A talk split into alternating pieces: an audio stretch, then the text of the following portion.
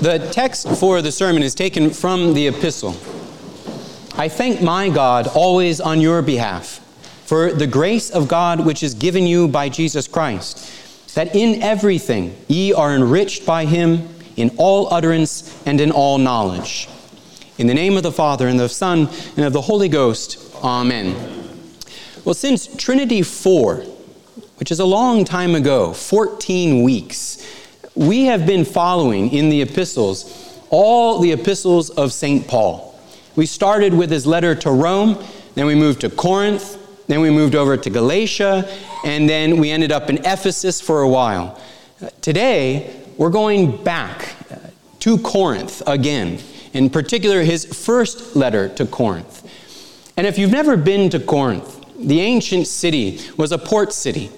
And there was a long uh, kind of walkway out to the port that led into the center of town, which was built, uh, as many towns back then, around a forum or a, a marketplace where there were warehouses for all the store goods, uh, and there was lively activity in this city. But behind the city of Corinth, if you can imagine this, right? It's all flat land all around. There arises uh, this abrupt mountain if you can put in your mind's eye uh, Devil's Tower from Wyoming, if you've ever seen that, uh, it's kind of what it looks like. And they also, the Christians in Corinth, considered it to be a devil's tower because right on top of this mountain uh, stood a pagan temple. A pagan temple that not only sacrificed animals, but also sacrificed young women in a prostitution cult at this temple. Corinth was a dark place. It was an evil place. It was full of paganism, uh, dissension, immorality. And here is where we are today. This is where Paul is writing to this small parish in Corinth. And we've been uh, getting a sense of Paul's uh, care and love for these churches throughout uh, Trinity Tide. And we've also been getting a sense of his teaching style which is a mixture of rapturous meditations on Christ and Christ's transformative power, then mixed with Paul's urgent imperatives to live out a life that reflects Christ's life. But here he is writing to Corinth, a very dark place. So, how do you live out a life that reflects Christ's life in a town that is full of darkness? Well, we still find Paul urging this small parish to focus on Christ in order to live a life pleasing to God. This is his constant emphasis. It's how to live out a Christian vocation, how to live out our calling as little Christ, as Christians. And it's not easy. You notice he had to write two letters to Corinth, right? because they failed. They miserably failed. It seems almost too high a calling for us to be little Christ. So, how do we live it out? Is it even possible? Well, let's take a look at what Paul tells this small parish. He starts off with our reading today saying, I thank my God always on your behalf for the grace of God which is given you by Jesus Christ so, how do we live this out? How do we live out this Christian life? Well, first, Paul acknowledges it's a gift. The ability to live out your life as a Christian is a pure gift of God. Paul mentions this all over the place in his epistles. But there's one kind of neat explanation that I like when he's writing to Timothy, and he says, God has called us with a holy calling. That's our vocation, right? He's called us to a vocation. It's a holy calling, not according to our works, but according to His own purpose and grace, which was given us in Christ Jesus before the world began, but is now made manifest by the appearing of our Savior Jesus Christ, who hath abolished death and hath brought life and immortality to light through the gospel. That's the gospel of Christ's death for you that's the gospel of Christ's resurrection for you. And that's the gospel that you have been baptized into Jesus Christ. And in fact, this gift This gift of the gospel is not just a one time thing, as if we're baptized in the church, then we're kind of ushered in, the lights turn off, and you got to kind of wander around to find your place. No. Uh, Paul continues in the epistle that in everything you are enriched by him. Everything. In all utterance and in all knowledge, even as a testimony of Christ was confirmed in you. Uh, in Greek, this, this phrase, in all utterance, that's the word that Paul's using there is Greek, is actually logos. You know, that's the word that Paul's using for in the beginning was the word, the logos. Now, uh, Paul here is using this much more in a classical koine sense. He's referring to all of our speech, all of our thinking. And then also in all knowledge. So God is going to enrich us in our thoughts, in our knowledge. And as we know, when we compare humans versus angels, we know that human knowledge, it's a process. We're not just gifted the knowledge of everything, right? It's a process for us. And so, therefore, this is not a one time thing, but a continual process in which you are enriched by God. And this continual giving of gifts by God, this shows His desire for you. He wants to give to you. He wants to bring you deeper and deeper into the love of Christ. Paul continues The purpose of this is that so that you come behind in no gift waiting for the coming of our Lord Jesus Christ, who shall also confirm you unto the end, that ye may be blameless in the day of our Lord Jesus Christ. Uh, the, the day that Paul's referring to, the end, is the final day in which we will all join our Lord in his resurrection and then also enjoy his eternal life. That's the glorious kingdom of God. But that's the kingdom of God that is also broken into this world, which is given to us as a gift, heals our sickness, gives us full humanity, and even more than that, grants us eternal life in the end. But just by saying uh, that uh, the Christian life is by grace of God, that doesn't mean it's easy from our point of view. It assures us of God's love, it assures us of His purpose for us. But we have to cooperate with that grace. We have to cooperate with that gift. We have to take that gift and then attentively, reasonably, responsibly respond to that gift in our lives. And to do that, we have to give up of ourselves. We have to focus on something else. We have to give up our demands, our wishes, and desires in order to be that which God desires us to be. But in our modern culture, how hard is it to even think about what you wish? How much time do you give to your own interior life? Or how much time do we just kind of move from one fleeting screen to another fleeting screen and we're just given things the whole time?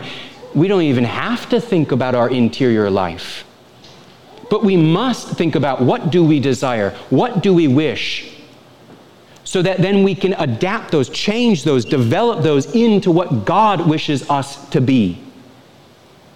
So, what does that look like then? Let's turn in the gospel. And the gospel picks up in Matthew, very late in Matthew. This is chapter 22, and things are getting really tense in chapter 22.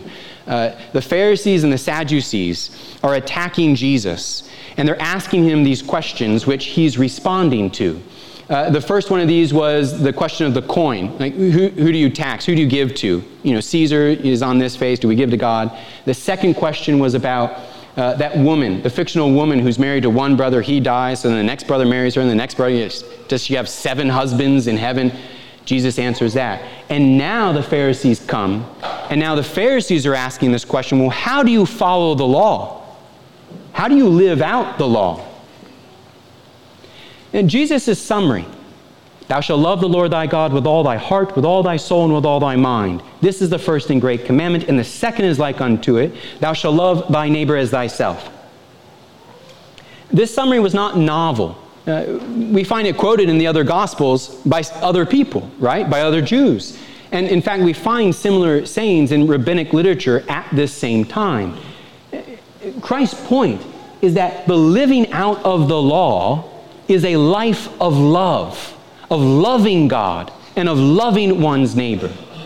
Uh, you see that St. Paul or St. John or St. Peter in their epistles, they didn't make up this thing about love. this is coming from Jesus. It's his command, it's his own life that we should live a life of love towards God and man. And in the phrase, you know, Jesus is using these three modifiers with all your heart, with all your mind, with all your soul. That means with all of your being, all that you have, and all that you are. And then our love for neighbor is to be equivalent uh, to your own self love. The rich, the poor, the hungry, uh, the blind, the other person, whoever they may be, is a person Jesus loves, whom Jesus died for, who we have to remind ourselves that God so loved the world that he gave his only begotten Son.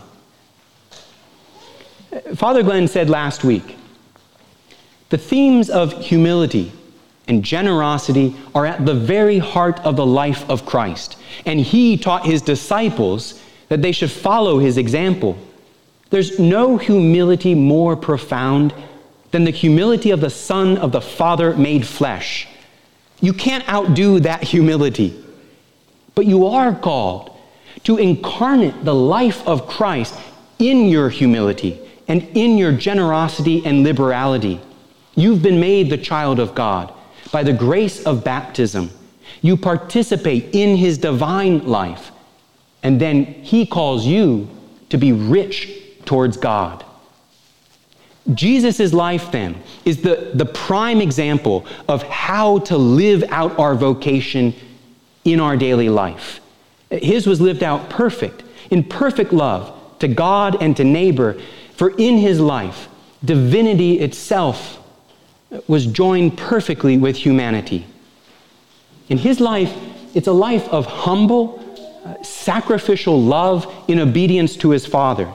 It was complete and perfect, and it continues to be lived out, uh, not only in his own flesh, where he is sitting at the right hand of the Father, and then also in his sacramental life, in which he gives himself over to us in the sacraments. But Christ's life is also lived out in each and every one of you. You are living out Christ's life you are living out the incarnate life of Christ in your life. It's a high calling. Today is the feast day of Saint Therese of Lisieux. Saint Therese was a young woman who died at the age of 24 as a nun in, in the 1890s.